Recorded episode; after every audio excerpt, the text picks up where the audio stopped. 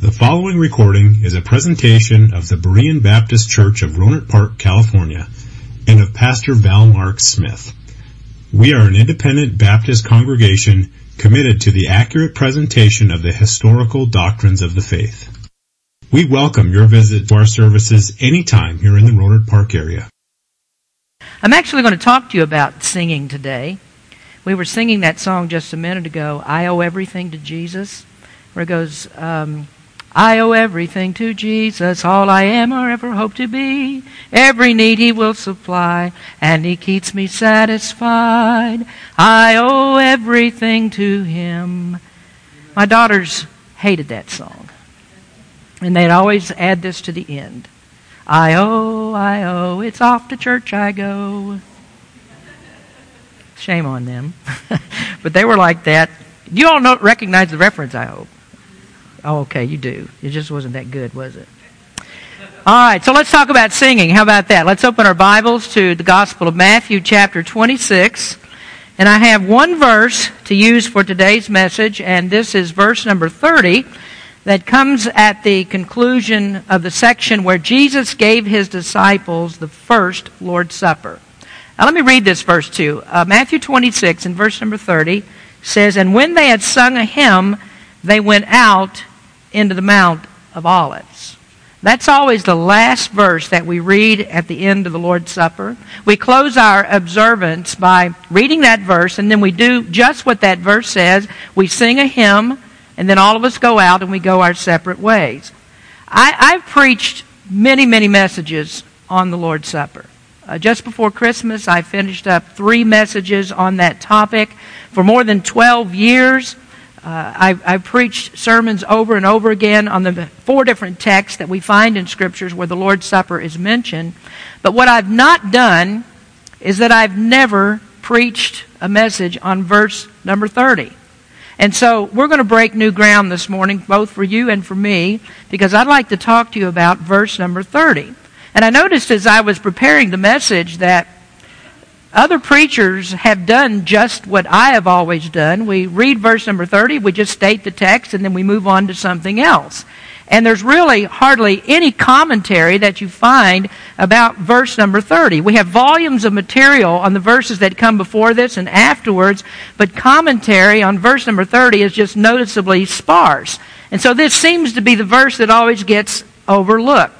I was listening to a preacher just the other day, and or reading a sermon actually that he wrote, and uh, he took as his text verses 30 through 35, and he preached on that text without even mentioning verse number 30. So I thought it's time to change that. And so today I want to talk about this hymn that was sung by Jesus and his disciples. For some reason, the Lord has impressed upon me that what we need to do is just take a closer look at verse number 30. And I know that when we look at the scriptures more carefully, that the Lord always has a blessing for us. Now, I remind you that this verse comes in this section is about uh, the Passover. Uh, the night began as the observance of Passover, and there was much that took place during the observance of the Passover, and that ancient ritual in Israel had many different components to it. So we ought not to think that what we read in Matthew 26, verses 26 through 29, is all that they did on the night of the Passover and of the Lord's Supper. And so to understand what took place, we, we have to read several different passages of Scripture because there isn't one single passage, there's not one single author that gives us the sequence of events of all that took place on that particular night. And so what we must do is we have to go to other places. We go to Mark chapter 14, then we go to Luke chapter 22, we read 1 Corinthians chapter 11, and then we supplement all of that with John chapters 13 through 17. Now, as you read John, John doesn't mention the supper directly, although he does say many things about what happened after the Passover portion of that meal. In the extended passage of John 13, he tells us about the foot washing episode. I think all of you remember that, where Jesus taught his disciples about servanthood. So he bent down and he washed the disciples' feet. And that particular part of John 13 is a source of controversy, or has been in the past for some people, because out of that they've drawn that foot washing is also an ordinance that God has given to the church.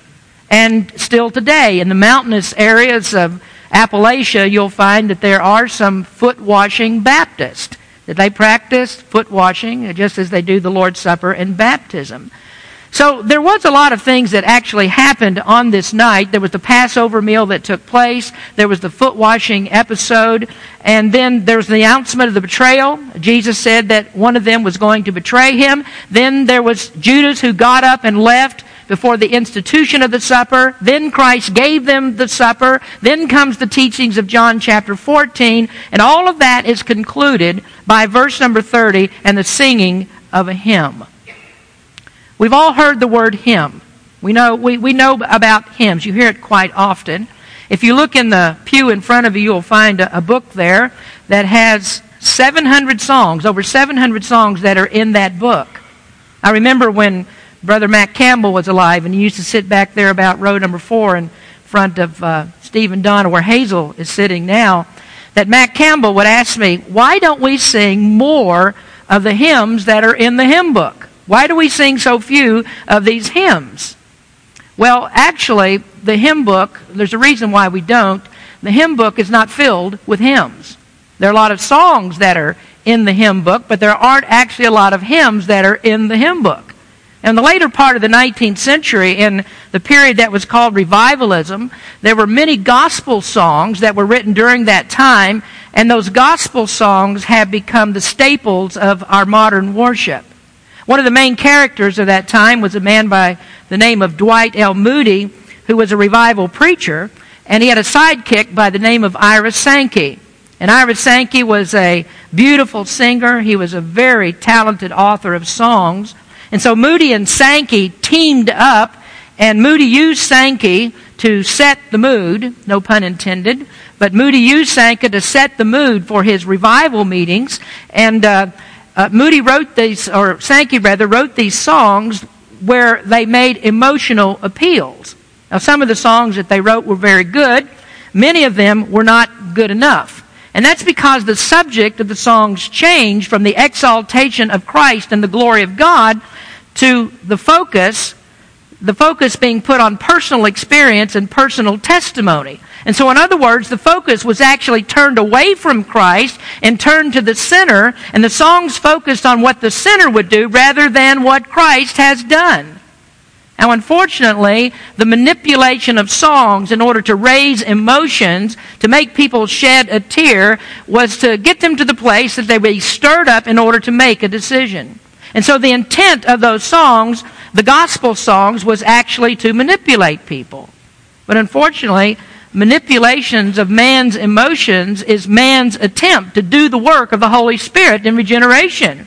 And so, on the basis of that, many of the songs that have been written and how people use those in evangelical churches today, people have been spoon fed the doctrine of decisional regeneration. Now, understanding that, then what is a hymn? What exactly is a hymn? Is a hymn just a gospel song? Let me read to you from Colossians 3:16. Let the word of Christ dwell in you richly in all wisdom and teaching and admonishing one another in psalms and hymns and spiritual songs, singing with grace in your hearts to the Lord. Now you can see in that verse that there is a difference between types of songs. There are hymns and there are spiritual songs, and strictly speaking, the hymns are those songs that are sung from Scripture. Now there is a place for other type of singing, for other spiritual songs, but the hymns are the ones that contain verses of scripture or paraphrases of scripture text. Now for example, let's turn to Colossians chapter 3. Uh, and this verse that I just read is in this portion of Scripture. But if you look in Colossians chapter 3, I want to show you an example of an early Christian hymn. This is New Testament singing. We'll talk about Old Testament singing in just a minute. But if you look at Colossians chapter 3, we'll start there in verse number 15 and then read down to verse number 20. Colossians 3:15. And let the peace of God rule in your hearts, to the which also ye are called in one body, and be thankful. Let the word of Christ dwell in you richly in all wisdom, teaching and admonishing one another in psalms and hymns and spiritual songs, singing with grace in your hearts to the Lord. And whatsoever ye do in word or deed, do all in the name of the Lord Jesus, giving thanks to God and the Father by him. Wives, submit yourselves to, unto your own husbands as it is fit in the Lord. Husbands, love your wives and be not bitter against them. Children, obey your parents in all things, for this is well pleasing unto the Lord. Those six verses we've read were translated into an early church hymn. And I think it's interesting to look at what they sang about. They sang about giving of thanks. They sang about doing all things in the name of Jesus. They sang about grace. And isn't it interesting that they also sang about the family? Now, some of you might not like the words of this hymn because they sang about wives obeying their husbands. Sometimes we'll pick up a hymn book and we'll say, well, let's all turn to page number 253. We're going to sing page 253, and I don't know what that is, so you don't have to look it up. But we say, we're going to sing page number 253, and we're going to sing verses 1, 2, and 4. And we leave out verse number 3. Wives, submit yourselves to your husbands must have been in verse number 3, evidently. Now, if, if you'll take a look here, just back up a little bit to the book of Philippians. If you're not used to your hymn book, your Bible, uh, back up to Philippians. It's right before Colossians. And I want you to look at Philippians chapter 2, verses 6 through 11. Most of you are familiar with this scripture. This is a song about Jesus, and these verses were also used as the basis of, of an early Christian hymn. Philippians 2, verse 6 Who being in the form of God, thought it not robbery to be equal with God, but made himself of no reputation, and took upon him the form of a servant, and was made in the likeness of men. And being found in fashion as a man, he humbled himself, and became obedient unto death, even the death of the cross. Wherefore God also hath highly exalted him, and given him a name which is above every name, that at the name of Jesus, Every knee should bow of things in heaven and things of earth and things under the earth, and that every tongue should confess that Jesus Christ is Lord to the glory of God the Father. Now, I would say that is a hymn that is far better than most of the hymns that we sing today. That is a very highly doctrinal hymn. It uses Scripture, and you can't get better than the words of Scripture. Sometimes people will inquire before they come and visit Berean Baptist. Uh, sometimes they get an email, maybe we'll get a call from someone, and they'll ask, oh, what kind of songs do you sing at Berean? Do you sing the old songs of the faith? And usually what they have in mind are those gospel songs that came out of revivalism or the period afterwards, and they aren't really the old hymns of the faith. They aren't really that old, and many of them aren't actually hymns. So, what is a real hymn, and which other songs are the best songs that we can sing? Well, actually, they don't have to be old. They must be songs that speak great doctrinal truths. They're songs that will draw our attention to Christ and to exalt Him. They're actually songs that teach us something. Now, what we find in many of the gospel songs that came out of the period of revivalism is they don't actually teach very much at all. Sometimes they're catchy tunes, often they're repetitive, and they're not really hymns. And so, going back to this passage in Matthew 26, verse 30, we have to wonder about this. What was this hymn that Jesus and the disciples sang? Now, if you were to ask me, what is the song that you sing at the end of the Lord's Supper?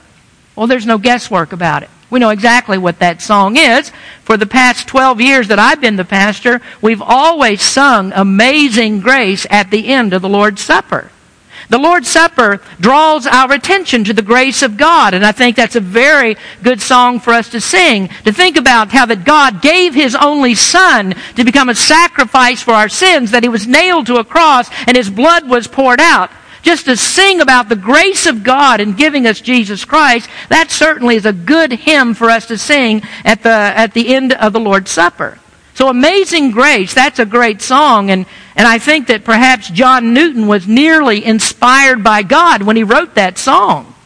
And I might say this also about John Newton, that Newton was a man who believed in the grace of God. He preached and believed and taught the doctrines of grace, just like we teach at Berean. He taught the electing grace of God and the effectual grace of God, the justifying grace of God, the preserving grace of God, and the glorifying grace of God, all of which you find in Romans chapter 8, verses 29 and 30.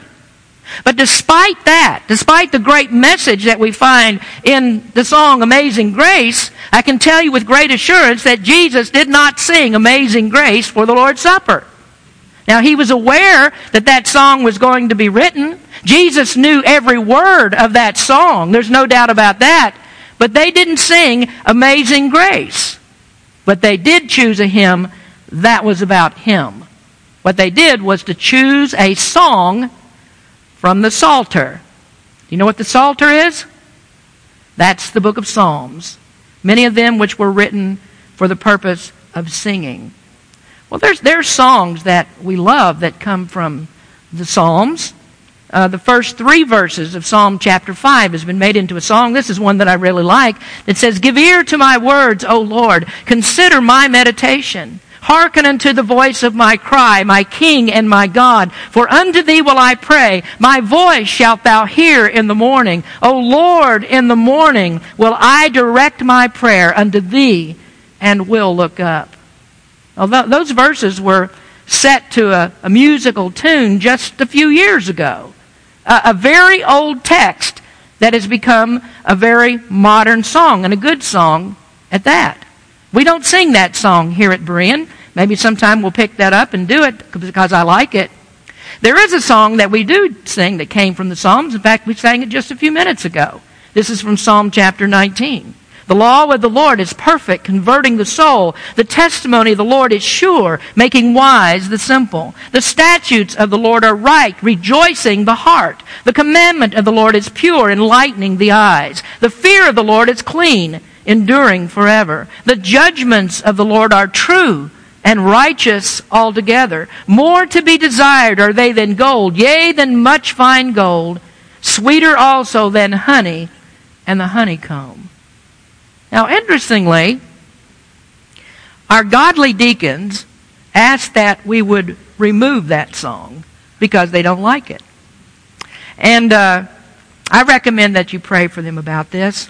Uh, I said to them, how, how do you expect that I'm ever going to explain this? That we remove a song that actually has scripture in it. So you pray for the deacons if you would. Uh, but you'll also find it interesting, I think, that for, for many years after the Reformation, there were men like Calvin that believed that the only songs that could be sung in the church were the Psalms. That you couldn't choose anything else. You had to sing the scriptures if you were going to sing. Well, there were Baptists that came along a little bit later than that who actually thought, well, there shouldn't be any singing done in the church. And so they refused to sing at all. For many years, those churches were totally silent. There was no singing in the church. And then along came pastors like Benjamin Keach, who was one of the architects of the first London Baptist Confession of Faith. This would be uh, in about the middle of the 17th century. And they thought that singing was a good thing. And so Benjamin Keach decided that what he wanted to do was start his congregation singing. And the first place that he started with a song was our text that we read just here. After they took the Lord's Supper, they sang a hymn. And it wasn't long before Benjamin Keach had compiled a songbook of 300 songs that they used in their worship services. The Psalms, though, were actually the primary songs that were sung by the church in the beginning. They sang the Psalms, and this was because of their Jewish heritage. Uh, the Jews often sang psalms. They had psalms that were connected to feasts like Passover and some of the others.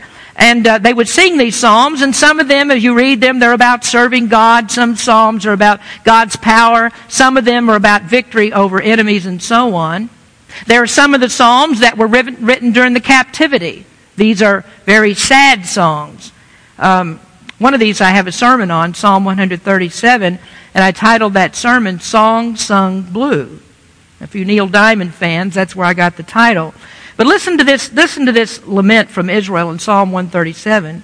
By the rivers of Babylon, there we sat down, yea, we wept when we remembered Zion. We hanged our harps upon the willows in the midst thereof. For they, for there they that carried us away captive required of us a song, and they that wasted us required of us mirth, saying, Sing us one of the songs of Zion.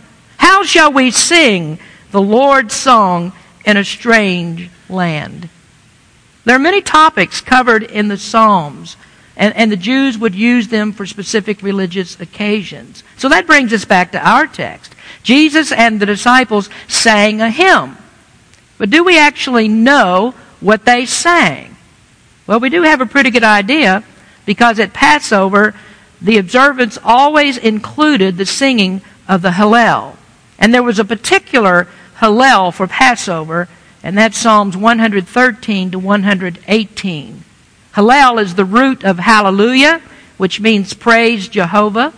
So we're going to look at that today. I want you to turn to your Bibles to Psalm 113, and uh, we're going to look at the Psalms today. And you can see that uh, in, as it starts here in Psalm 113, we find here a psalm about deliverance from Egypt.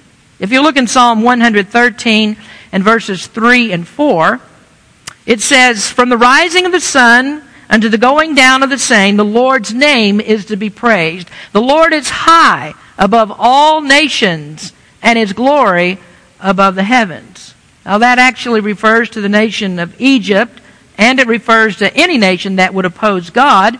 And the point here in the singing of this psalm is that God was greater than Egypt. Egypt then was the most powerful nation on the earth at the time of the Exodus. And so they sang about that. And in Psalm 114, it actually begins this way when Israel went out of Egypt.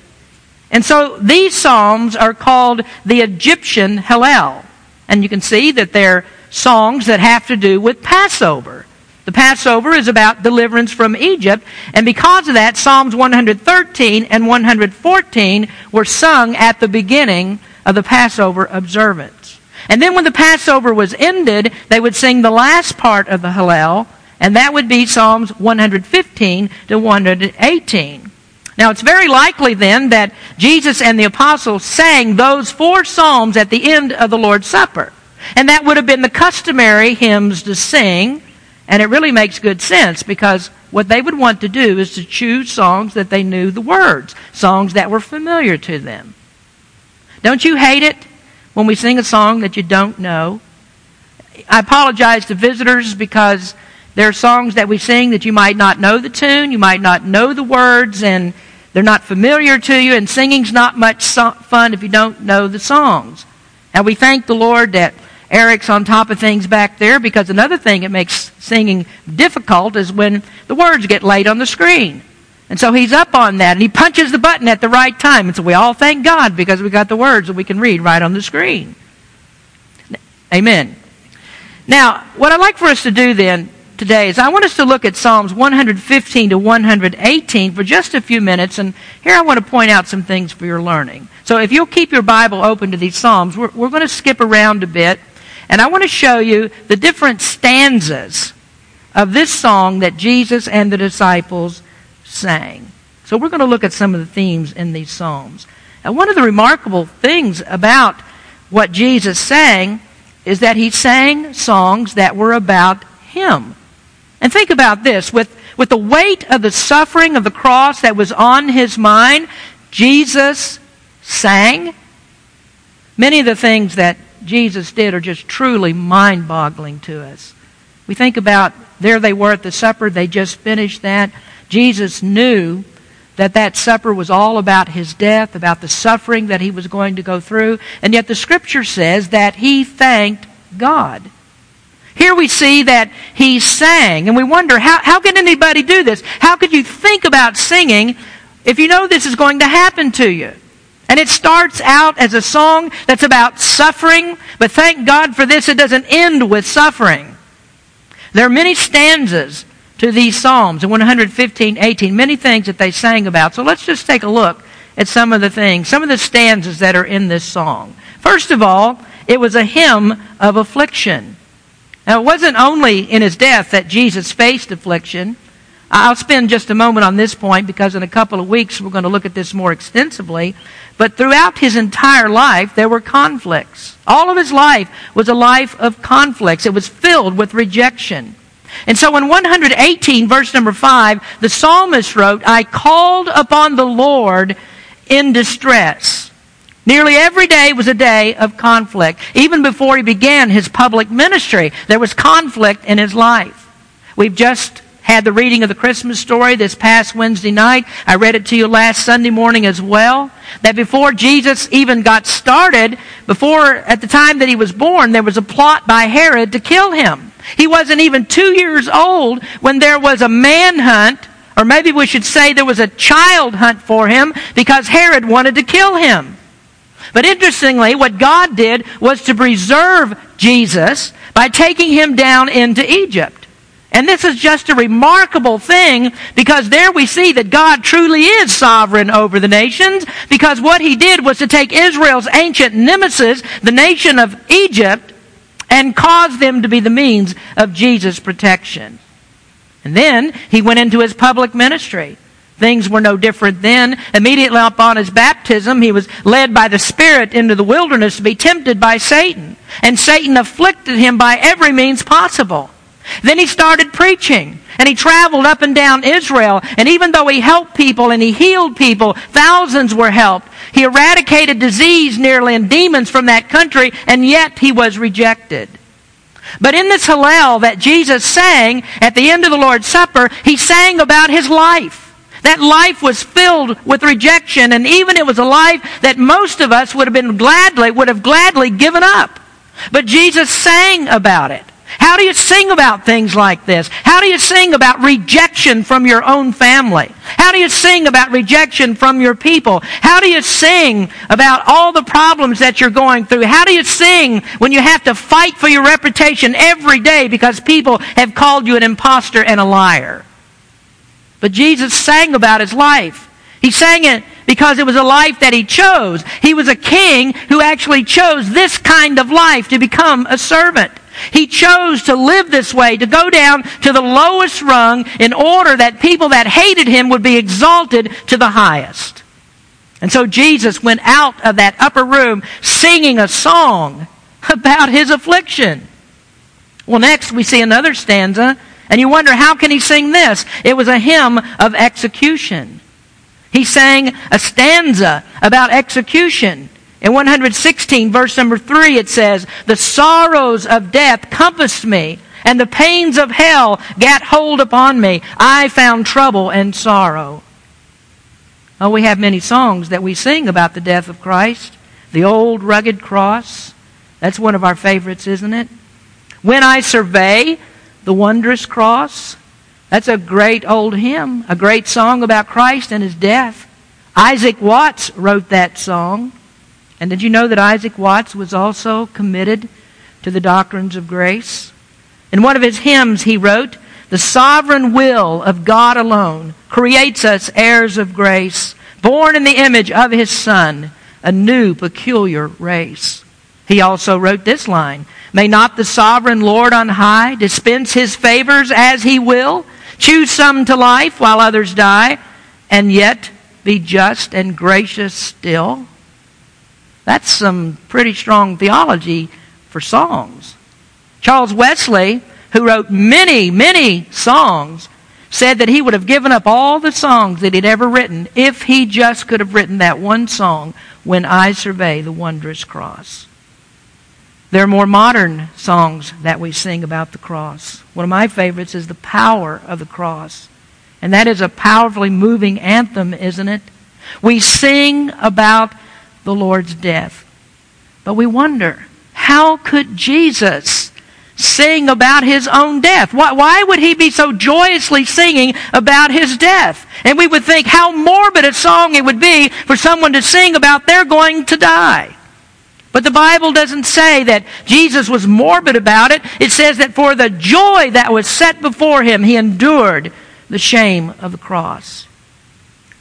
Now, there's a particularly interesting verse in Psalm 118 that relates to his death. Look at verse number 27. It says, God is the Lord which has showed us light. Bind the sacrifice with cords, even under the horns of the altar. I'm not a farmer or a rancher. I've never been one. I've never actually had to kill an animal for a meal. Well, except I have shot a few rabbits in my time, but I don't do that anymore. Uh, I prefer Safeway should do the killing for me. But I do know this that an animal does not go easily to his death. If he suspects something, he's not going to easily lie down and let you take a club to his head or a knife to his throat. No, if you want to kill an animal, you're going to have to tie him down.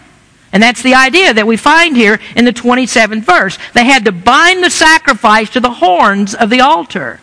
Now, just to explain that to you, the altar was made, it was a rectangular type of box, and it was made with four horns that protruded from each of the corners. And those horns were used as an anchor to tie a rope to hold the animal down.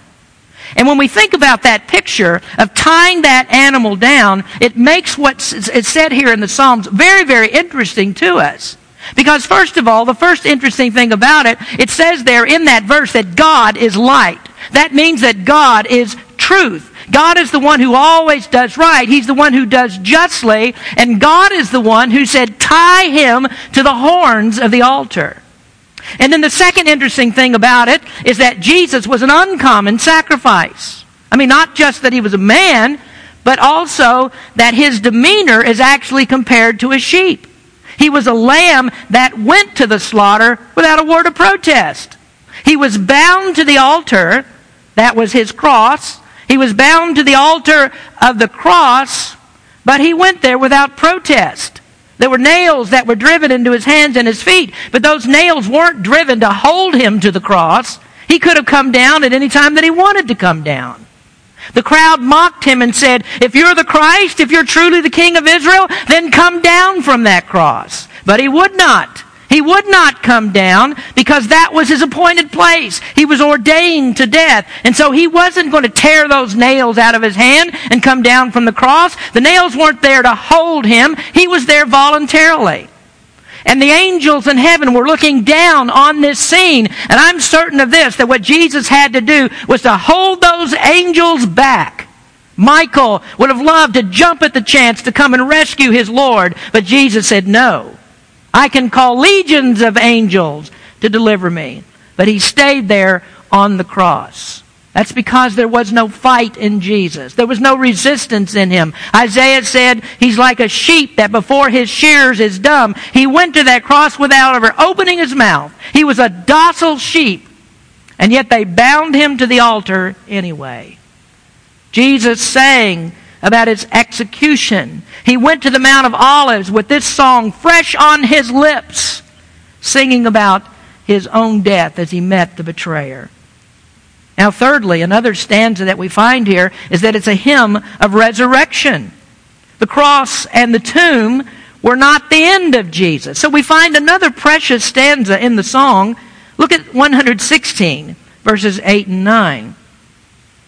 For thou hast delivered my soul from death, mine eyes from tears, and my feet from falling. I will walk before the Lord in the land of the living. Jesus sang about his resurrection.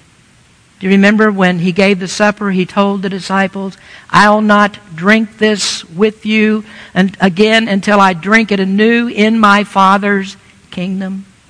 Jesus knew the cross wasn't his end. He didn't leave his disciples with feelings of finality. No, he knew that he would rise again. So we find many references to the resurrection in his teachings. In the text of Matthew 26, we'll talk about this verse next week, but in verse number 32, he said, But after I am risen again, I will go before you into Galilee. Now, maybe we have trouble with him singing about his death. That seems a little bit strange to us. But we don't have any trouble with him singing about the resurrection. Oh, the resurrection is actually something for all of us to sing about, to sing about with the greatest of joy. Why should we? Because Jesus said this just before he sang this hymn. It's in John 14, 19. Yet a little while, and the world seeth me no more, but ye see me, because I live, ye shall live also. He said that and he sang the Hallel and he told them, I'm going to live again. And because I'm going to live again, you will live again. And so the resurrection is the hope of our eternal life. Christianity is not Christianity without the resurrection. So if you want to ask me, why do I sing about Jesus? It's because He's the hope of heaven. He's my only hope of heaven. I can't get there without Him. Now the Hallel in Psalm 115 to 118 contains some contains some very many of these sublime thoughts about Christ. You need to read the whole thing at a later time. There are many sublime thoughts that are found here, but there's also something in this that many people do not know about and many people do not want to know about. What most people want is the meek Jesus. They want the Jesus who willingly went to the cross. And they want the Jesus who's the baby in the manger, as I spoke about last week. That's the Jesus that they want, and they don't want to hear about this part. But there is another stanza in this song. It was also a hymn of retribution. Now, yes, Jesus' life was one of affliction. Yes, they did reject him. They did beat him. They beat him to the point that his face and his body were unrecognizable. And yes, they did execute him as a common prisoner, prisoner, a criminal rather. And yes, Jesus did say, Father, forgive them, for they know not what they do. They did all of that to the, him, and yet Jesus offered forgiveness. And you by, and I by our sins, we have done that to him, yet Jesus offers us forgiveness. And those of us that are saved, we have received that offer, that offer of Christ, and by faith in Him, we have been forgiven. However, most people don't. And Jesus said that they wouldn't. His mercy, His grace, His love was expended at the cross. It was extended and it was only extended to those who repent of the sin of crucifying him. But most people don't repent of that. They don't repent and believe. And for people who don't believe, there is never forgiveness. And so for them, God doesn't promise forgiveness. He promises retribution. God's love was expended at the cross, and now, after His love, for those who have not received that, he extends his wrath. His wrath is waiting in the wings to give rightful justice. Many people don't want to read this part of his song or sing it. 118 verses 10 through 12. All nations compass me about, but in the name of the Lord will I destroy them. They compass me about. Yea, they compass me about, but in the name of the Lord I will destroy them. They compass me about like bees. They are quenched as the fire of thorns. For in the name of the Lord, I will destroy them. Three times the psalmist quotes the Savior as saying, I will destroy them. Now, it's pretty hard to argue against final retribution, isn't it? Someone has said that when the Lord says something once, you need to listen. When He says it twice, He demands your attention. If he says it three times, you're not getting out alive if you ignore him. And I can promise you this that as much as people today don't want to sing this stanza of his song, the disciples actually loved it. They loved these kinds of verses. They were kingdom freaks, do you remember? They're kingdom freaks. They want to conquer somebody, just anybody. It doesn't matter. Let's just conquer somebody. Remember, Peter, he tried to protect the Lord by cutting off uh, the high priest servant's ear. That's his means. Uh, he likes these kinds of songs about retribution. James and John, the sons of thunder, Boanerges, they wanted to call fire down from heaven. Oh, they love these kinds of songs. They want to conquer somebody. But Jesus said, no. I will have my vengeance. So here's a verse about him. Three times he says, I will destroy him destroy them. Revelation 19 says that he's going to return on a white horse with the sword of truth and a vesture that's dipped in blood. And it says he'll tread the winepress of the wrath of the Almighty God. And I suspect that if we were to put a song on the screen with these kinds of verses about killing people and rivers of blood and about death and hell, most people wouldn't like it. Most people would never even believe it. They wouldn't believe that Jesus would ever sing songs like that. But I can tell you this, that was a top 10 hit with the disciples.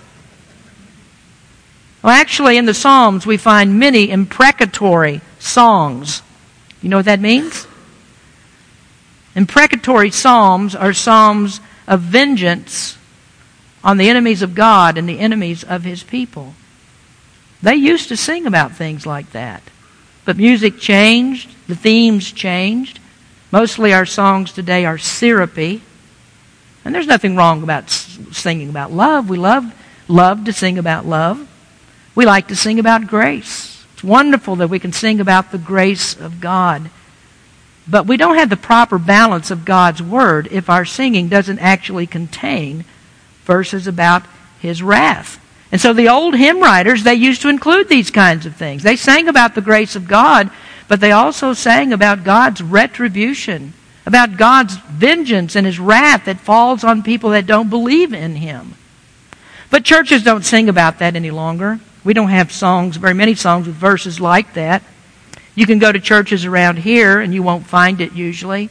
You can go to the biggest church in America with uh, pastors Joel and Victoria Osteen, and you can listen to what they have to say about this and about worship. You know, I thought this was interesting that after uh, Victoria Osteen redefined worship to their congregation, I don't know if you heard this, but Victoria Osteen stood in front of 50,000 people and said, When you come to worship, it's not about God.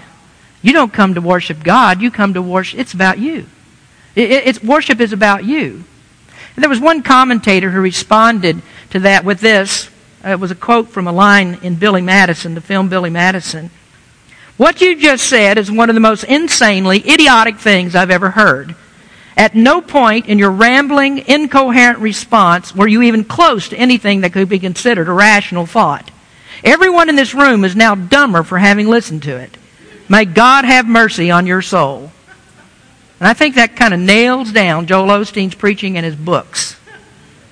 Well, we can sing about love, but most people don't know this that you can't really understand God's love until you put it up next to his hate for sin. Did you know that it takes bounds and bounds of love to overcome God's hatred of sin? And Jesus was the only one that could do that. His sacrifice was the only thing that was enough to turn away the wrath of God. So maybe we need some more songs about retribution. Jesus didn't have any problems singing about it. Now, fifthly, there's another stanza, and this, this is a stanza or a hymn of restoration. Jesus included a stanza of restoration. If you read the bulletin articles each week, you'll know that often I mention Robert Hawker. I like to uh, read Hawker's commentary. He, he lived in the 19th century and he has commentary on the Psalms, and it seems that he could find Jesus in almost every psalm. There are many other commentators that don't like that, and so they don't often quote from Hawker. But here's one of these places where if you doubt that the Psalms are about Christ, then you need to study a little bit harder because you can actually see the Messiah in these verses. In 118, verses 22 and 23, it says, The stone which the builders refused is become the headstone of the corner. This is the Lord's doing. It is marvelous in our eyes. Now, first, you have to remember that when the psalmist wrote this at his time, he was writing for the encouragement of Israel. So he was writing about his time, but also looking forward to the time of Christ. And so, looking at that in the original context, the rejected stone here is Israel. Israel was the nation that was outcast. They were oppressed. They've, they've always been oppressed. Even to the present day, Israel is oppressed. In the psalmist's time and before, it was the Egyptians, and then came along the Assyrians, and then there were the Babylonians, then came the Medes and the Persians, then came the Greeks and the Romans. In more modern times, it's been Germany and Russia, now Palestinians and Arabs. Did you know that in the scriptures there's an entire section of Ezekiel that deals with Russia as Israel's enemy? So in the past, and now in the present, and the Bible says in the future, there is oppression to come. And the time in the future is actually the worst because this is going to be during the tribulation when the Antichrist will pull out all stops in his efforts to exterminate Israel, to wipe them from the face of the earth. And he would succeed in that if God had not preserved, will not preserve a remnant. So verse number 22 in, in, Psalm 118 has an application for Israel. But we also know that the verse has messianic implications We studied that when we looked at Matthew chapter 21. There, it says in Matthew 21, Jesus saith unto them, Did you never read in the scriptures, the stone which the builders rejected, the same has become the head of the corner? This is the Lord's doing, and is marvelous in our eyes. Therefore I say unto you, the kingdom of God shall be taken from you, and given to a nation bringing forth the fruits thereof. And whosoever shall fall on this stone shall be broken, but on whomsoever it shall fall, it will grind him to powder. Now, there, when you get to the 44th verse, Jesus switches the application of the text. Now he says it's about him. That he's the stone that's been set aside by the builders. He's the rejected stone, the one that's disallowed. And then if you read verse 45, which we don't have here, but comes afterwards, it tells us there that the chief priests and the scribes perceived that they were speaking of them, that Jesus was talking about them. And they were the ones that rejected him, and true to their form, they killed him. And so the stone was counted worthless, when actually the stone, Jesus Christ, was the cornerstone of a glorious kingdom. Now, if you take the position, as some do, that the stone is a capstone, or others take the position that the stone is a cornerstone, it really doesn't make any difference.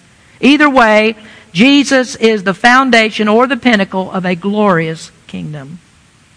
So Jesus sang this hymn about him. He's the stone rejected but restored to its rightful place. All of those are great stanzas. But we have one last stanza and that is, it's also a hymn of recognition. This is the recognition. He sings about this, the recognition that he's the true king of Israel, that he is the one who's the rightful heir to the throne of David. Verse 26 of 118 Blessed be he that cometh in the name of the Lord. We have blessed you out of the house of the Lord. And I hope you recognize that's another scripture that was quoted by Jesus. This one is highly significant because he quoted it in Matthew 23 39.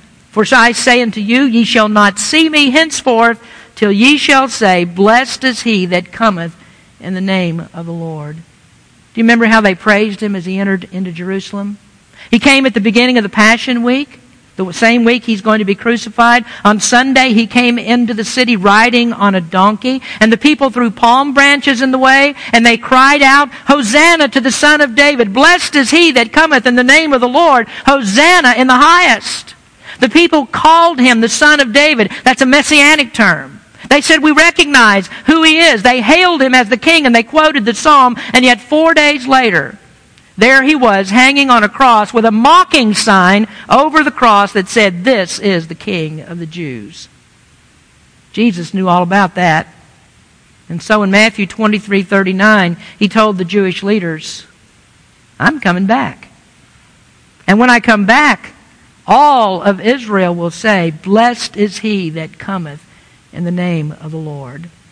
And so in this Hallel, in this hymn before going to the Mount of Olives, before going to the betrayal, before going to the cross, he sang of his kingdom.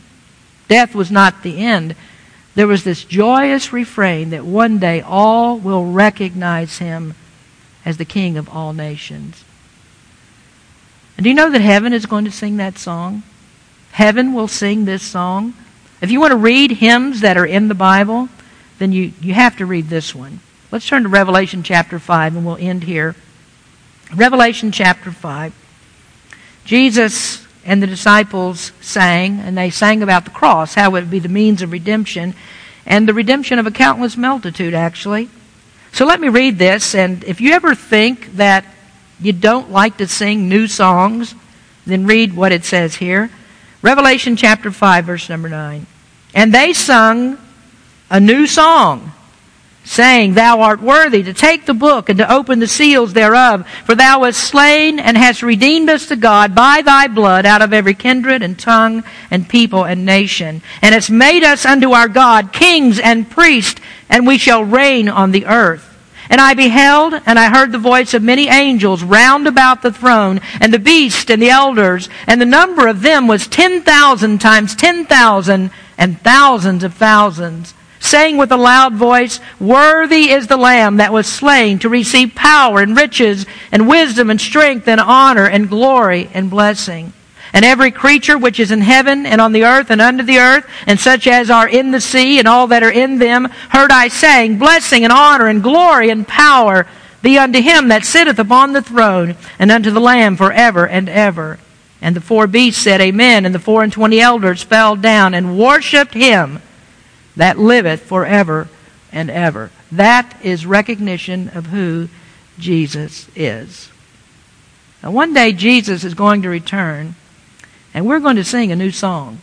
There'll be a new song on our lips, and it's not going to be the songs that we sing now, not songs about affliction, not songs of suffering, not songs about executions Rather, we're going to sing songs of triumph.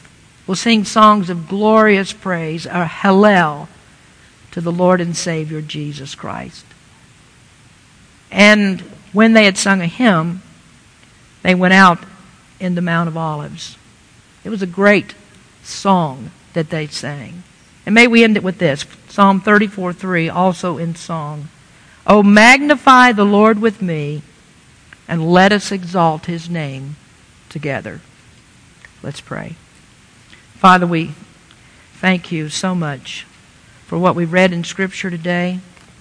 What a beautiful song that Jesus sang. It starts out with much difficulty, starts out with hatred for him, a life of affliction, moves on through a terrible execution, and then begins to lift us up as we think about the resurrection of Christ and then we also understand that there are those ominous tones, those verses that need to be sung about your wrath, but we also know that your wrath is appeased by the sacrifice of Christ on the cross.